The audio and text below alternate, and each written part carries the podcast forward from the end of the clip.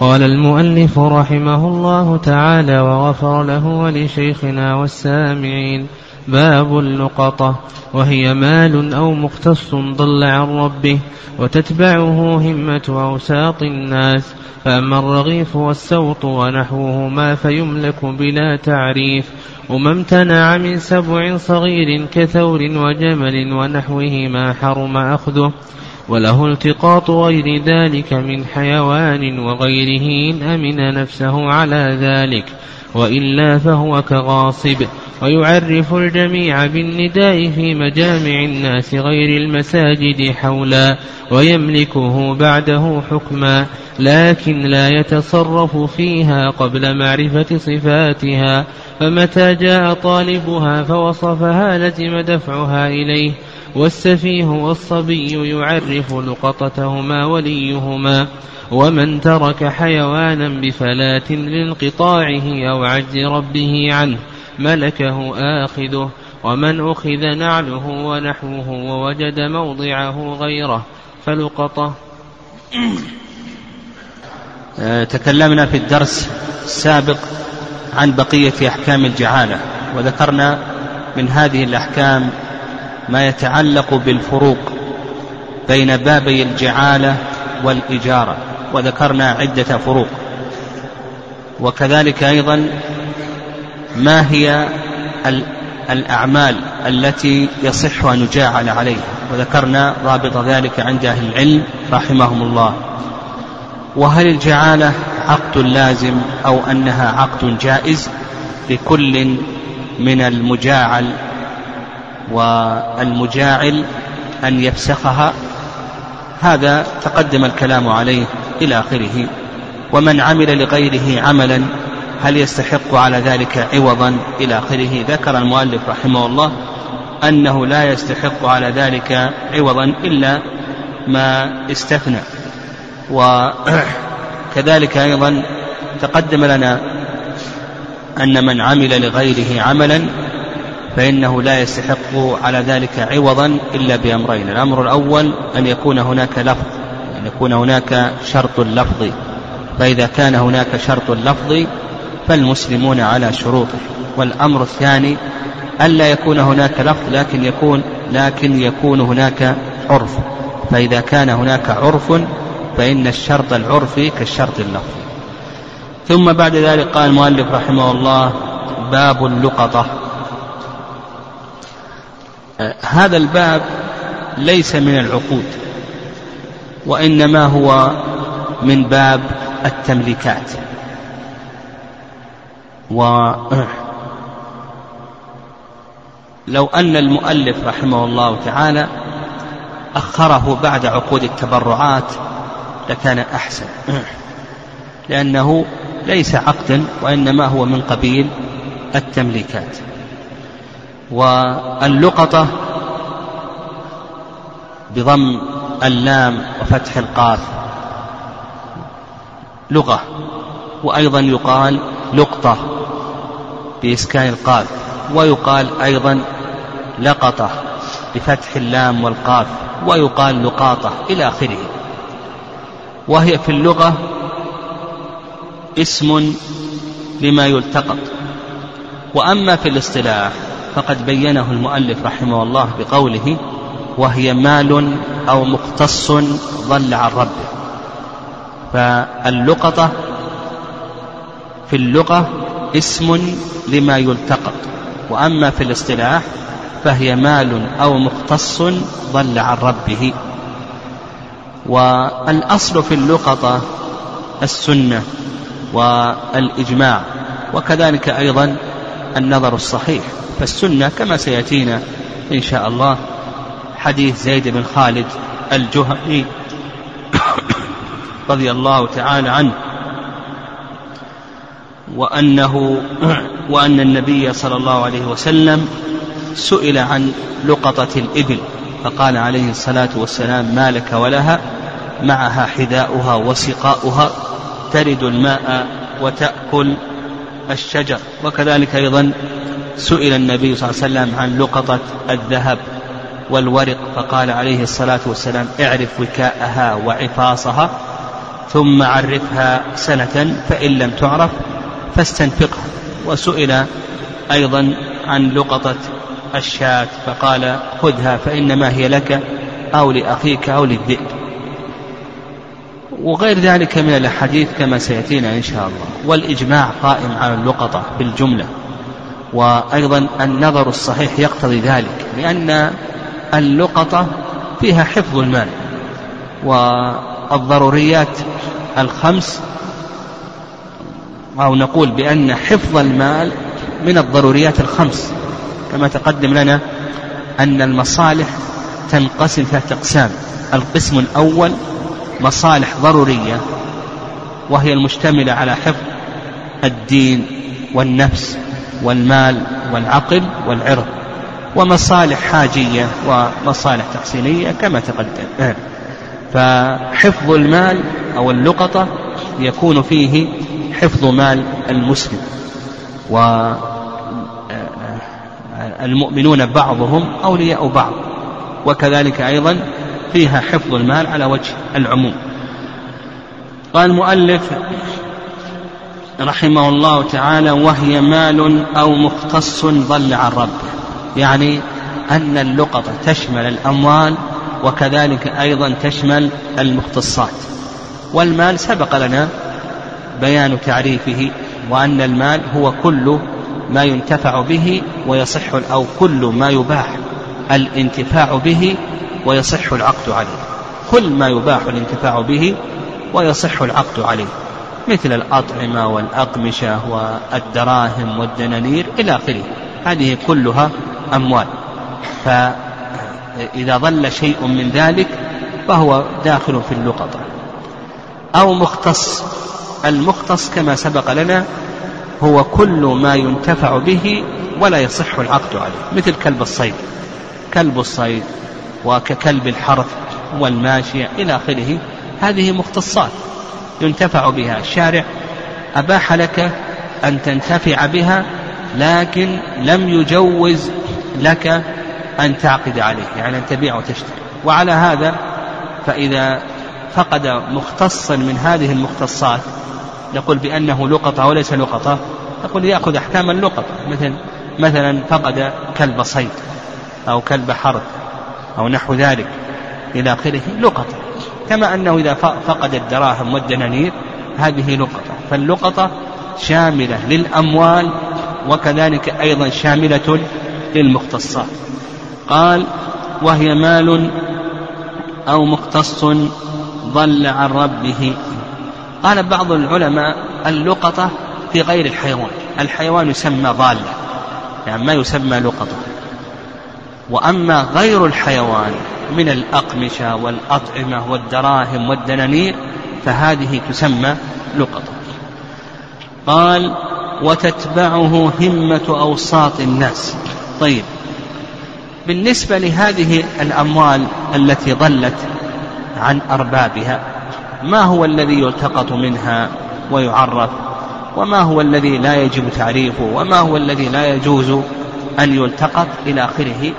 نقول هذه الأشياء تنقسم إلى ثلاث أقسام.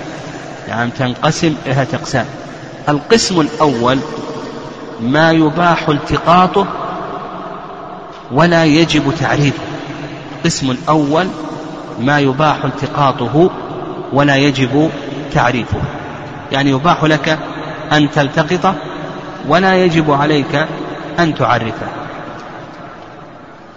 وهذا كل ما لا تتبعه همة أوساط الناس. يعني كل شيء فقد ولا تتبعه همة أوساط الناس. وش معنى ذلك؟ يعني معنى ذلك أن أوساط الناس لا يهتمون لفقده. إذا فقد منهم فإن أوساط الناس لا يهتمون له. وقيد المؤلف رحمه الله قال لك وتتبع همة أوساط الناس. العلماء قيدوا بأوساط الناس. يعني لا عبرة بأشرافهم. لأن أشرافهم والأغنياء منهم قد يفقدون الشيء الكثير ولا يهتمون له. إذا كان إنسان عنده أموال فتح الله عليه قد يفقد الشيء الكثير ولا يهمه ذلك. فلا عبرة فلا عبرة بأشراف الناس وأعاليهم. كذلك أيضا لا عبرة بأراذلهم لأن أراذل الناس قد يهتم للشيء الحقير. الشيء الحقير إذا فقده قد يهتم له. فيقيد بأي شيء؟ ها؟ بأوساط الناس. فنقول ما يفقده ما يفقد ولا تتبعه أو همة أوساط الناس. يعني أوساط الناس لا يهتمون لفقده. إذا فقد منهم فهذا تحته أحكام. الحكم الأول أنه يجوز التقاطه. والحكم الثاني أنه لا يجب تعريفه. والحكم الثالث أنه يمتلك بمجرد الالتقاط. والحكم الرابع أنك إذا كنت تعرف صاحبه فإنه يجب عليك أن ترده عليه. فنقول هذا القسم الأول. القسم الأول ما يباح التقاطه ولا يجب تعريفه. ما هو ما هو ضابط ذلك؟ الذي يباح التقاطه ولا يجب تعريفه. ما هو ضابط ذلك؟ نقول ضابط ذلك هو ما لا تتبعه همة أوساط الناس. ذكرنا أنه لا عبرة بأراذلهم وكذلك أيضا لا عبرة بأعاليهم وأشرافهم. فإذا كان أوساط الناس لا يهتمون له مثلا إذا فقد ريالا ريالين خمسة ريالات عشرة ريالات عشرين ريال هذه أوساط الناس لا يهتمون لفقد مثل هذه الأشياء يعني لا يهتم ويبحث نحو ذلك إلى آخره. أو مثلا فقد قلم الرصاص أو قلم الحبر العادي إلى آخره هذه الأشياء لا يهتمون لها فنقول هذا تحته أربعة أحكام. الحكم الأول أنه يباح التقاطه إذا وجدته خذ. الحكم الثاني أنه يملك بمجرد الالتقاط. الحكم الثالث أنه لا يجب تعريفه. الحكم الرابع أنك إذا كنت تعرف صاحبه فإنه يجب عليك أن أن ترده إليه. تكون تعرف مثلا هذه الخمسة ريالات تعرف صاحبها إلى آخره فيجب عليك أن تعطيها إياه. ويدل لذلك ما ثبت في صحيح البخاري أن النبي صلى الله عليه وسلم مر بتمرة في الطريق فقال لولا أخشى أن تكون من الصدقة لأكلتها. فهذا يدل على أن مثل هذه الأشياء اليسيرة إلى آخره أنه لا بأس أن تلتقط.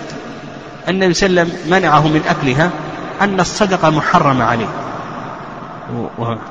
وإلا لو كان يعلم أنها ليست من الصدقة إلى آخره لأكلها مما يدل على أن مثل هذه الأشياء اليسيرة أنها تملك بمجرد الالتقاط وأنه لا يجب تعريفها إلى آخره. وكذلك أيضا عمر رضي الله تعالى عنه. آه، عمر رضي الله تعالى عنه وجد تمرة في الطريق فأكلها. وكذلك أيضا ورد ذلك عن ابن عمر رضي الله تعالى عنهما.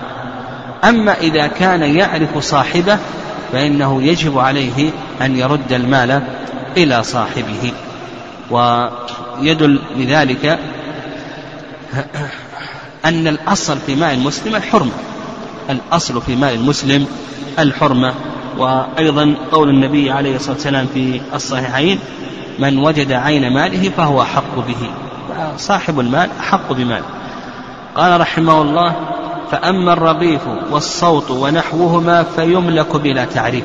هذا القسم الأول كما ذكرنا. ما يباح التقاطه ولا يجب ولا يجب تعريفه. وذكرنا أن هذا القسم يدخل تحته هذه الأحكام. قال وما امتنع من سبع صغير كثور وجمل ونحوهما حرم أخذه. هذا القسم الثاني. القسم الثاني من أقسام اللقطة ما يحرم أخذه. والذي يحرم أخذه نوعان. نعم الذي يحرم أخذه نوعان. النوع الأول النوع الأول ما يمتنع من صغار السباع. الحيوان الذي يمتنع من صغار السباع. يمتنع من صغار السباع إما لكبر جثته مثل الإبل ومثل كما مثل المؤلف رحمه الله كالثور وبعض العلماء يلحق البغل والحمار إلى آخره. يمتنع من صغار السباع لكبر جثته أو لطيرانه مثل الصقر. يعني الصقر وبقية الطيور التي تطير. أو لسرعة عدوه كالظبا فإذا كان يمتنع من صغار السباع إما لكبر جثته أو لطيرانه أو لسرعة عدوه فإنه يحرم التقاطه وما المراد بصغار السباع؟ المراد بصغار السباع مثل الذئب وكذلك أيضا مثل الذئب ومثل ولد الأسد ولد النمر ونحو ذلك من هذه ومثل الثعلب إلى آخره. هذه صغار السباع. فإذا كان يمتنع من صغار السباع كالذئب وولد الأسد ولد النمر وكذلك أيضا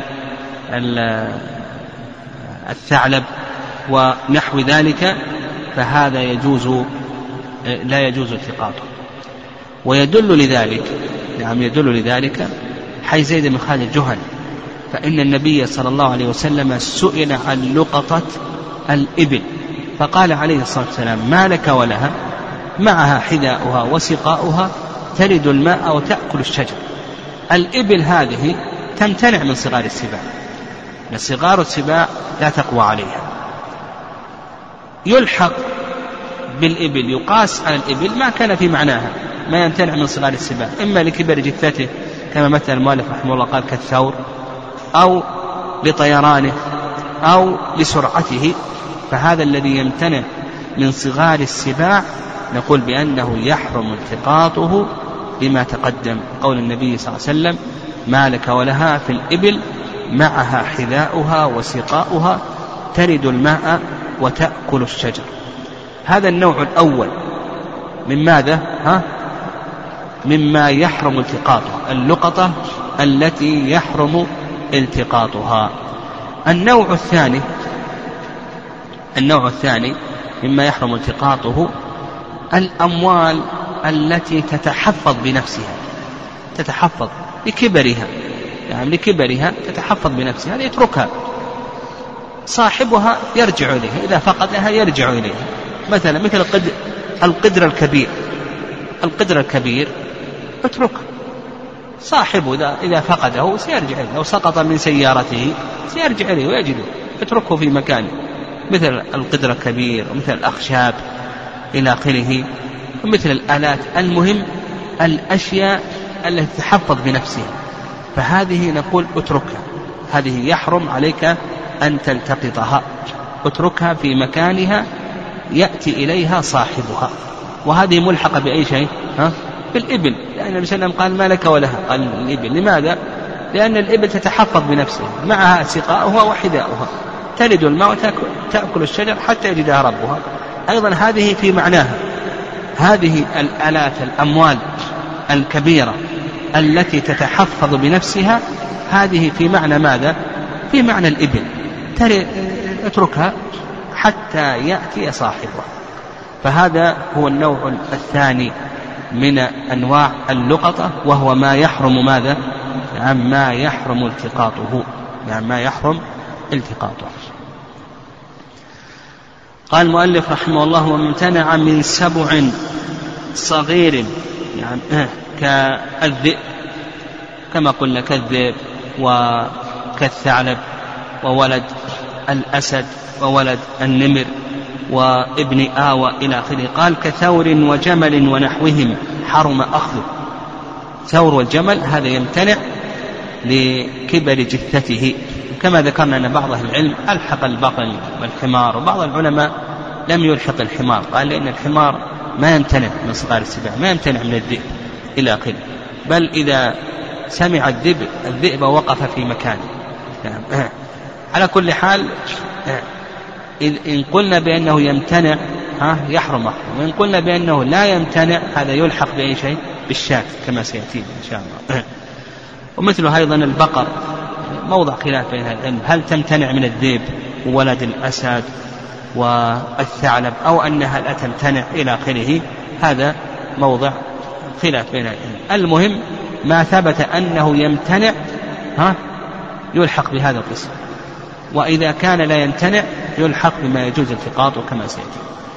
قال المؤلف رحمه الله حرم أخذه ودليل ذلك ما سبق أن ذكرنا من حديث زيد بن خالد الجهني وقوله عليه الصلاة والسلام في الإبل ما لك ولها معها حذاؤها وسقاؤها ترد الماء وتأكل الشجر. قال وله التقاط وله التقاط غير ذلك من حيوان وغيره إن أمن نفسه على ذلك. هذا القسم الثاني.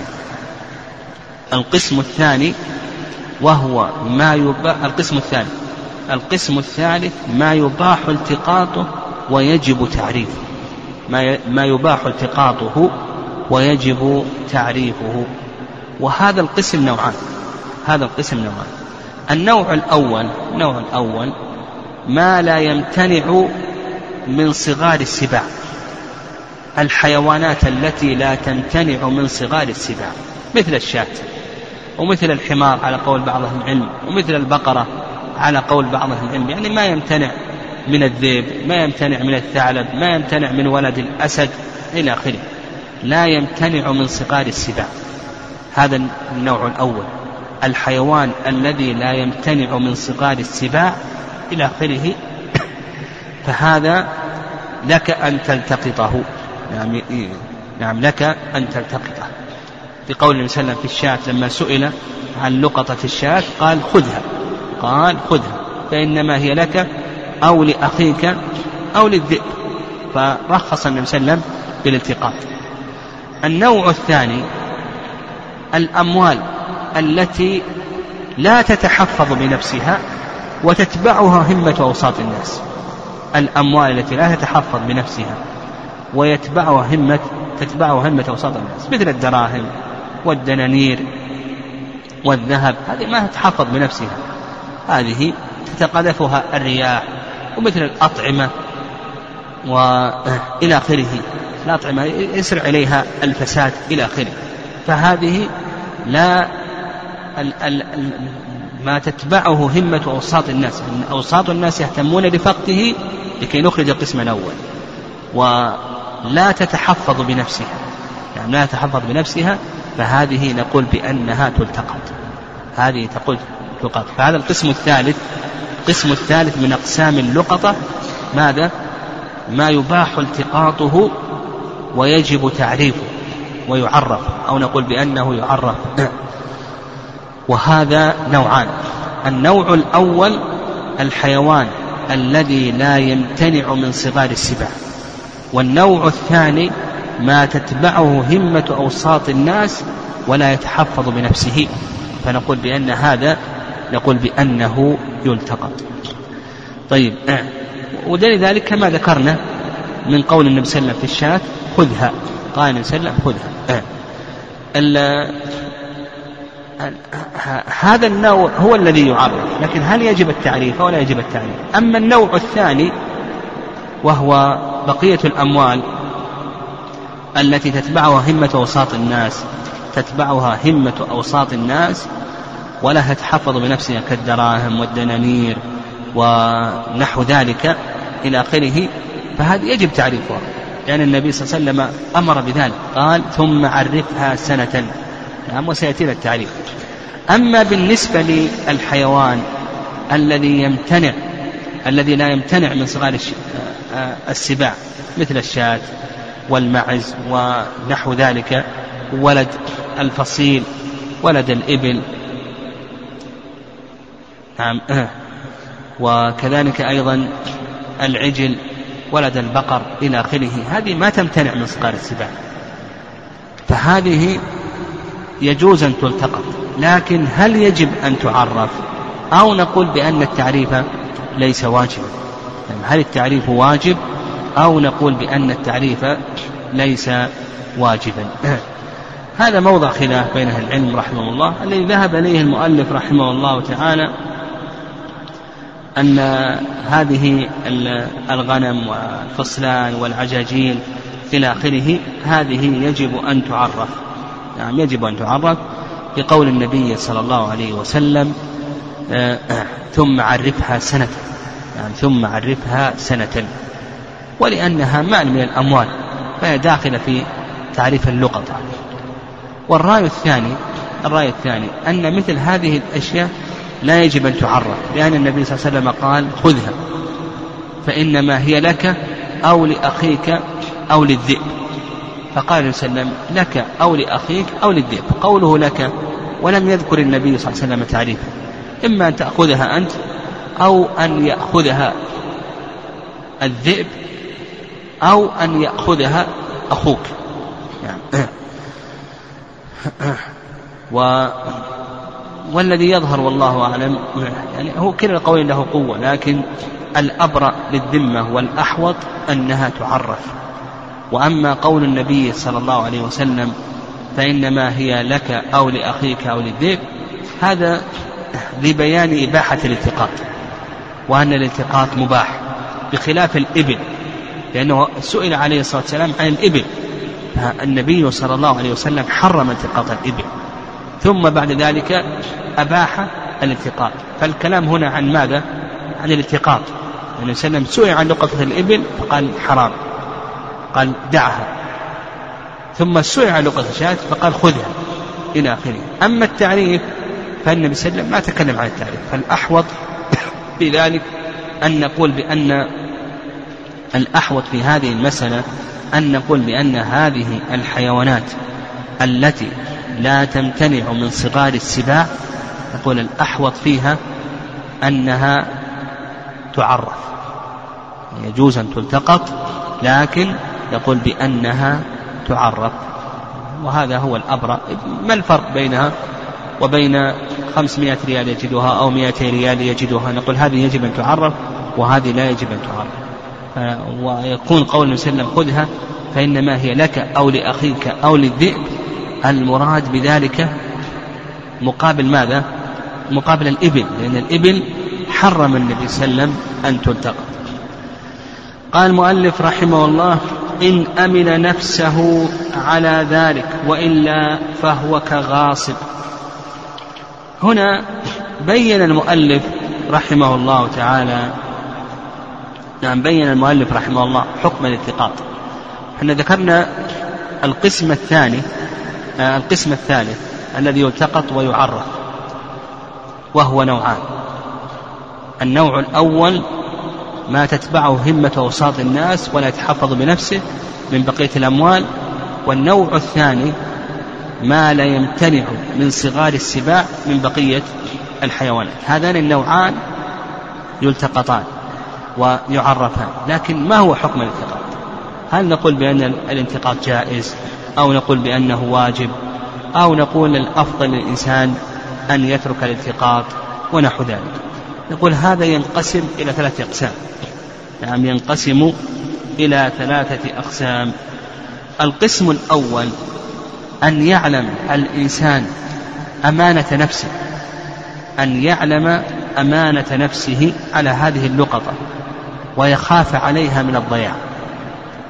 يعلم أنه أمين إذا التقط ويخاف عليها من الضياع. لأن هذه دراهم إن تركها قد يأتي أناس بساق يأخذونها دون أن يكون هناك تعريف. أو تكون هذه الدراهم بقرب البحر أو بقرب نار أو غير ذلك. فهذه إذا كان يعلم أمانة نفسه ويخشى عليها من الهلاك فهنا يجب عليه أن يلتقط. لما في ذلك من حفظ مال المسلم. والله عز وجل يقول والمؤمنون والمؤمنات بعضهم أولياء بعض. مقتضى الولاية أن تحفظ مال أخيك المسلم القسم الثاني القسم الثاني أن يعلم خيانة نفسه. يعني يعلم أنه إذا التقط هذا المال فإنه سيأكل هذا المال وسيجحده. ولن يقوم بالتعريف ونحو ذلك. فنقول في هذه الحالة يحرم عليه أن يلتقط. ولهذا المؤلف رحمه الله قال لك وإلا فهو كغاصب. يعني حكم حكم ماذا؟ حكم الغاصب. يعني أن يده يد عادية ليست يد أمانة. لو تلف المال تحت يده هذا المال الذي التقطه لو تلف تحت يده يضمن أو لا يضمن؟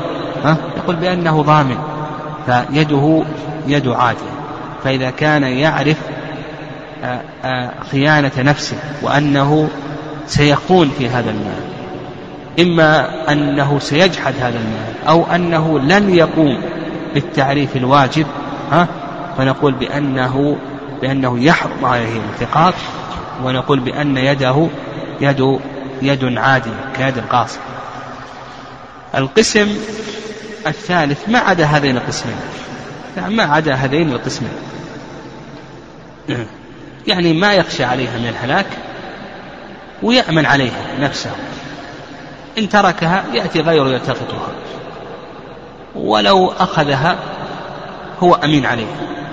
ولا يخشى عليها من الهلاك. فالمشهور من المذهب أن الأفضل أن يترك الالتقاط.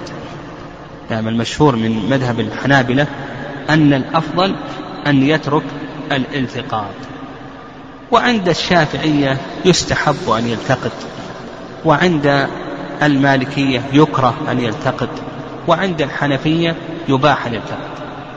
فما عدا هذين القسمين يعني هو ما عدا هذين القسمين يأمن نفسه عليها ولا يخشى عليها من الهلاك. لو تركها يأتي غيره يلتقطها. من الأمناء وهو أيضا يأمن نفسه عليه ولا يخشى عليها من الهلاك.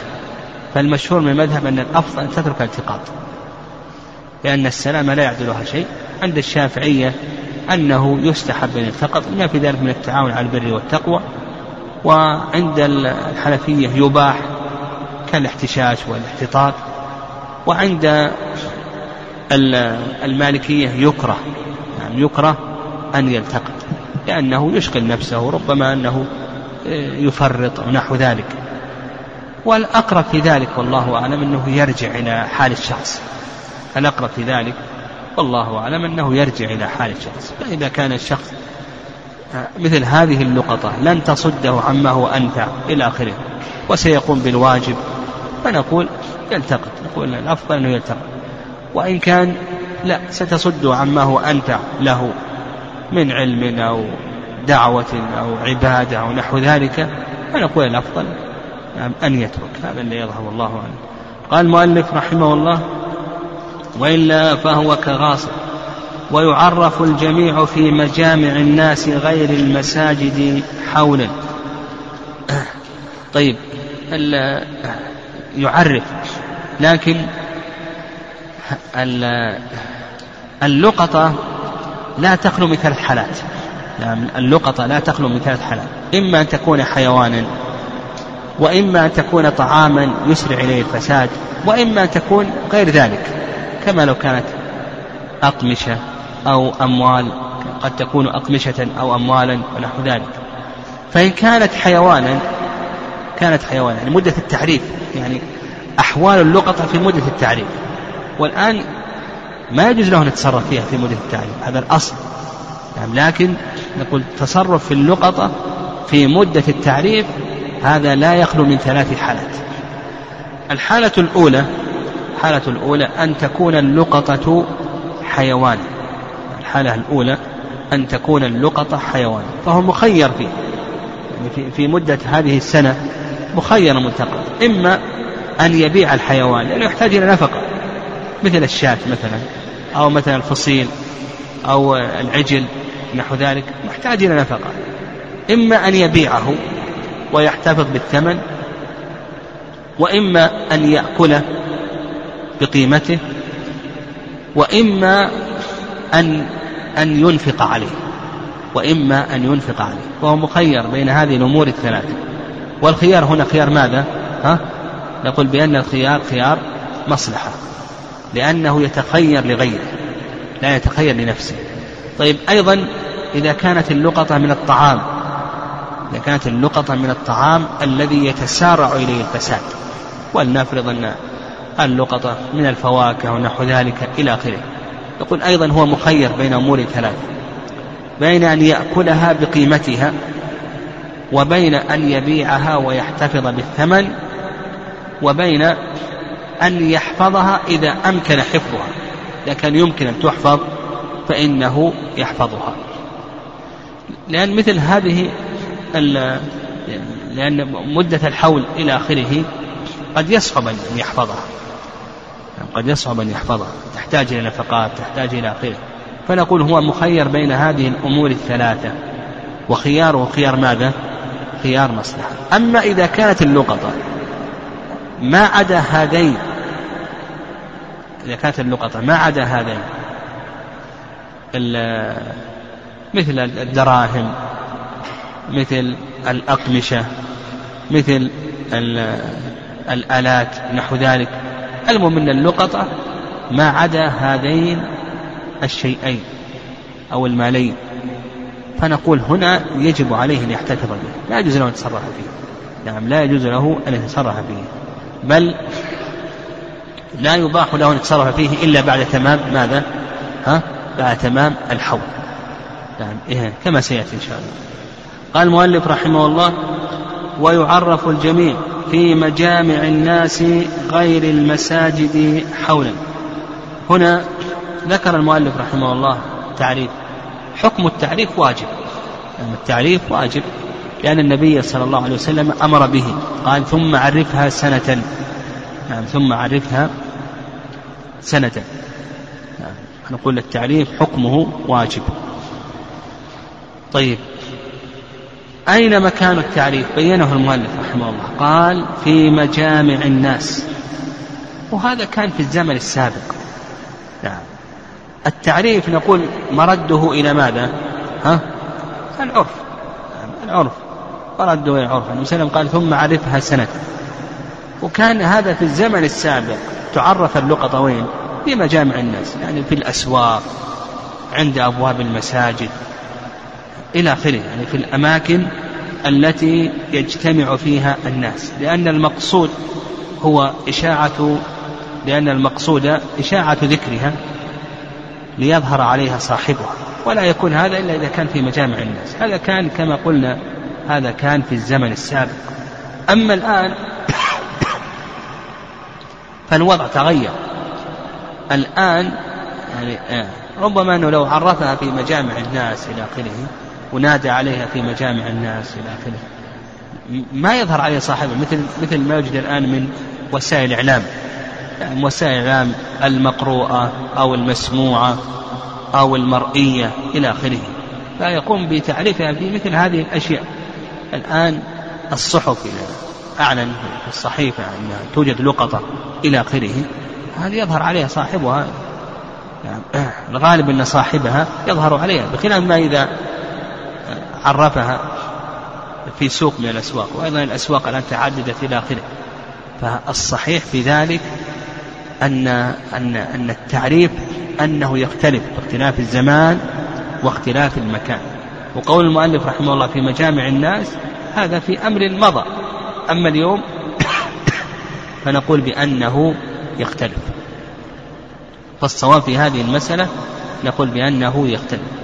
ف واليوم يكون التعريف في أي شيء؟ يكون في وسائل الإعلام المختلفة ووسائل الاتصال إلى آخره وربما تظهر أشياء أخرى. الله أعلم. طيب قال المؤلف حولا. نعم حولا. يعني يجب أن يعرفها سنة. وهذا ما عليه جماهير العلماء رحمهم الله تعالى. نعم ها نعم غير المساجد. نعم أما المسجد فإنه لا يجوز أن يعرفها فيه. لقول النبي صلى الله عليه وسلم من سمع رجلا ينشد ضالة في المسجد فقولوا لا ردها الله عليك.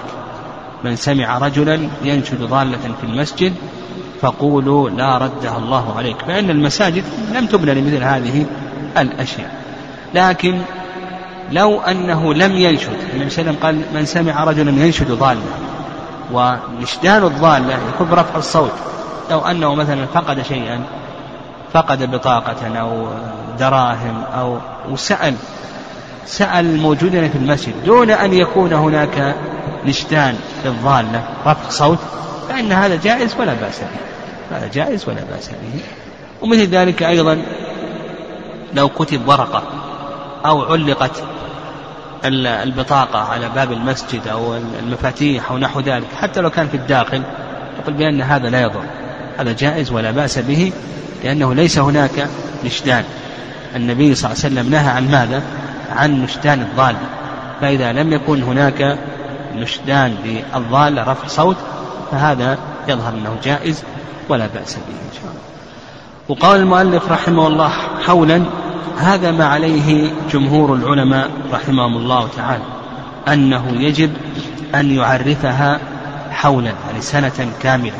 ويدل لذلك حديث زيد بن خالد الجهني فإن النبي صلى الله عليه وسلم قال ثم عرفها سنة. يعني ثم عرفها سنة. الحنفية يفرقون بين القليل والكثير والكثير لا بد أن يعرف حولا وأما إذا كان قليلا إلى آخره فإنه يعرف أياما. يعني لكن هذا التفريق لا دليل عليه التفريق ورد ورد في غير الصحيح. نعم آه ورد في غير تعريفها ثلاث ثلاث سنوات. يعني تعريف اللقطة ثلاث سنوات. لكن هذا شاذ هذا لا شاذ. الثابت في الصحيحين كما تقدم حي زيد بن خالد الجهني أنها تعرف أن النبي صلى الله عليه وسلم قال عرفها سنة. فالصواب ما ذهب إليه المؤلف رحمه الله تعالى. قال المؤلف طيب بالنسبة لأجرة التعريف التعريف قد يحتاج إلى أجرة. المنادي إذا قلنا كما قال المؤلف أنها تعرف في أسواق في مجامع الناس. المنادي الذي سيقوم بالتعريف هذا يحتاج إلى أجرة. ومثل اليوم إذا قلنا بأنها تعرف في وسائل الإعلام والاتصال إلى آخره هذه قد تحتاج إلى أجرة. فعلى من تكون الأجرة؟ هل هي على الملتقط أو أنها تكون في اللقطة؟ هذا موضع خلاف بين العلماء رحمهم الله. والصحيح في هذه المسألة أنها على مالك اللقطة. يعني تؤخذ من اللقطة الأجرة. يعني الصواب في هذه المسألة أنها أنها على مالك اللقطة. يعني هذا الصواب في هذه المسألة. فلو أنه فلو أن الملتقط غرم شيئا لأجل التعريف فنقول بأنه يرجع على من؟ ها؟ يرجع على اللقطة على مالك اللقطة. هذا الصواب في هذه المسألة. قال المؤلف رحمه الله ويملكه بعده حكما لكن لا يتصرف. يعني بعد الحول يقول لك المؤلف رحمه الله الملتقط يملك اللقطة حكما. إيش معنى حكما؟ ها؟ أحسنت بدون اختيار. يعني قهرا عليه قهرا عليه. وهذه قاعدة يعني تتكلم عليها ابن رجب رحمه الله فيما يتعلق بالتمليكات الاختيارية والتمليكات القهرية. هناك تمليكات قهرية. يعني قهرية. مثلا اللقطة. إذا مر الحول دخلت في ملكك قهرا عنك. ملتقط. لو قال أنا لا أريدها. أنا لا أريدها. نقول خلاص يعني بعد الحول على كلام المؤلف أنها حكما تدخل في مهلي في ملكي. قهرا عليك. نعم قهرا عليك. وهذا ما ذهب ومثل ذلك أيضا الميراث. إذا مات الشخص وله ورثة فإن ميراثه يكون لورثته قهرا عليه. لو قال شخص أنا ما أريد الميراث. ها؟ ودخل في ملكك. ويترتب على ذلك مسائل ترتب عليه. مثلا إذا كان يحتاج إلى نفقة. النفقة تكون على من؟ ها؟ على المالك. يقول ملكت أنت أنفق عليه. يجب أن تنفق عليه إلى آخره. قد يحتاج إلى نفقة قد يحتاج إلى حفظ إلى آخره. المهم أن يترتب عليه ما يترتب على الملك. فكلام المؤلف رحمه الله أنها, أنها تدخل في ملك الملتقط قهرا عليه بغير اختياره. هذا ما ذهب إليه المؤلف رحمه الله. ودليلهم على ذلك قول النبي صلى الله عليه وسلم قول النبي عليه الصلاة والسلام فهي كسبيل مالك. قال فهي كسبيل مالك. جعلها النبي صلى الله عليه وسلم كسبيل مالك. وقال صلى الله عليه وسلم ثم كلها ثم استنفقها إلى آخره. يعني مما يدل على أنها دخلت في ملكه. الرأي الثاني أنها لا تدخل في ملكه إلا باختياره يعني إذا مر الحول هو بالخيار. إن شاء أن يتملك يقول تملكتها. وإن شاء أن لا يتملكها وتبقى وديعة عنده. يعني تبقى وديعة عنده إلى أن يأتي صاحبها. وهذا مذهب الشافعية. يعني هذا مذهب الشافعية أنه أنها لا تدخل في ملكه حتى يختار التملك. يعني حتى يختار التملك. وهذا يظهر والله أعلم أنه هو الأقرب في هذه المسألة. فإذا اختار التملك نعم إذا اختار التملك إلى آخره لأن الإنسان لا يجبر على ملك شيء لا يريده. نقول إذا مر قول النبي صلى الله عليه وسلم ثم كلها واستنفقها وكسبيل مالك إلى آخره. المقصود بذلك أنه يباح لك التصرف فيها بعد الحول. هذا المقصود. فالصواب بعد الحول أن المالك بالخيار. إن شاء أن يتملك فله ذلك وإن شاء أن لا يتملك فله ذلك. لأنه بعد الحول إذا قلنا دخلت في ملكك النفقة تكون على من؟ على ملتقى. وإذا قلنا لا ما دخلت في ملكك النفقة تكون على من؟ على المالك. وغير ذلك من المسائل قال لكن لا يتصرف فيها قبل معرفة صفاتها فمتى جاء طالبها ووصفها لزم دفعها إليه يقول لك المؤلف رحمه الله بعد تمام الحول لا يتصرف فيها كما تقدم لنا أن الأصل ما يتصرف في اللقطة إلا إن كانت اللقطة ماذا؟ ها؟ ما يتصرف في اللقطة في الحول إلا إن كانت اللقطة ها؟ حيوانا فهو مخير في بيت أمور أو كانت طعاما طعاما يتسار عليه الفساد فهو مخير. ما عدا ذلك تبقى اللقطة ما عدا ذلك فنقول بأن بأنه لا يتصرف في اللقطة يحفظها مدة الحول. إذا تم الحول قبل أن يتصرف فيها مثل إذا كانت دراهم دنانير إلى آخره قبل أن يتصرف فيها لا بد أن يعرف صفاتها. نعم لا بد أن يعرف صفاتها. بقول النبي صلى الله عليه وسلم اعرف وكاءها وعفاصها. يعني الوكاء الحبل تربط به والعفاص الوعاء اللي تحفظ فيه. نعم ثم استنفقها اعرف وكاءها وعفاصها. فنقول لا بد إذا تم الحول وأراد أن يتصرف فيها لا بد أن يعرف صفاتها. فإذا عرف صفاتها نعم لا بأس أن يتصرف. قبل ذلك لا يجوز لأنه ما لا يمكن ربما أنه يأتي صاحبه. فإذا كان لا يعرف الصفات كيف يتبعها إلى صاحبها والعلماء رحمهم الله يقولون يسن من حين أن يجد اللقطة أن يعرف الصفات وإن كان سيحفظها يعني يسن من حين أن يعرف اللقطة أن آه، آه، من يجد اللقطة أن يعرف الصفات آه، إلى آخره. قال قبل معرفة صفاتها وهل يشهد عليها أو لا يشهد عليها؟ هل يجب أن يشهد عليها أو لا يجب؟ المشهور من المذهب وكذلك أيضا مذهب الشافعية أن الإشهاد ليس واجبا لأنه لم يذكر في حديث زيد بن خالد الجهني. الإشهاد ليس واجبا لأنه لم يذكر في حديث زيد بن خالد الجهني. والرأي الثاني رأي الحنفية أن الإشهاد واجب أنه يجب أن يشهد. ويدل لذلك قول وسلم من وجد لقطة فليشهد ذا عدل. من وجد لقطة فليشهد ذا عدل. نقف على هذا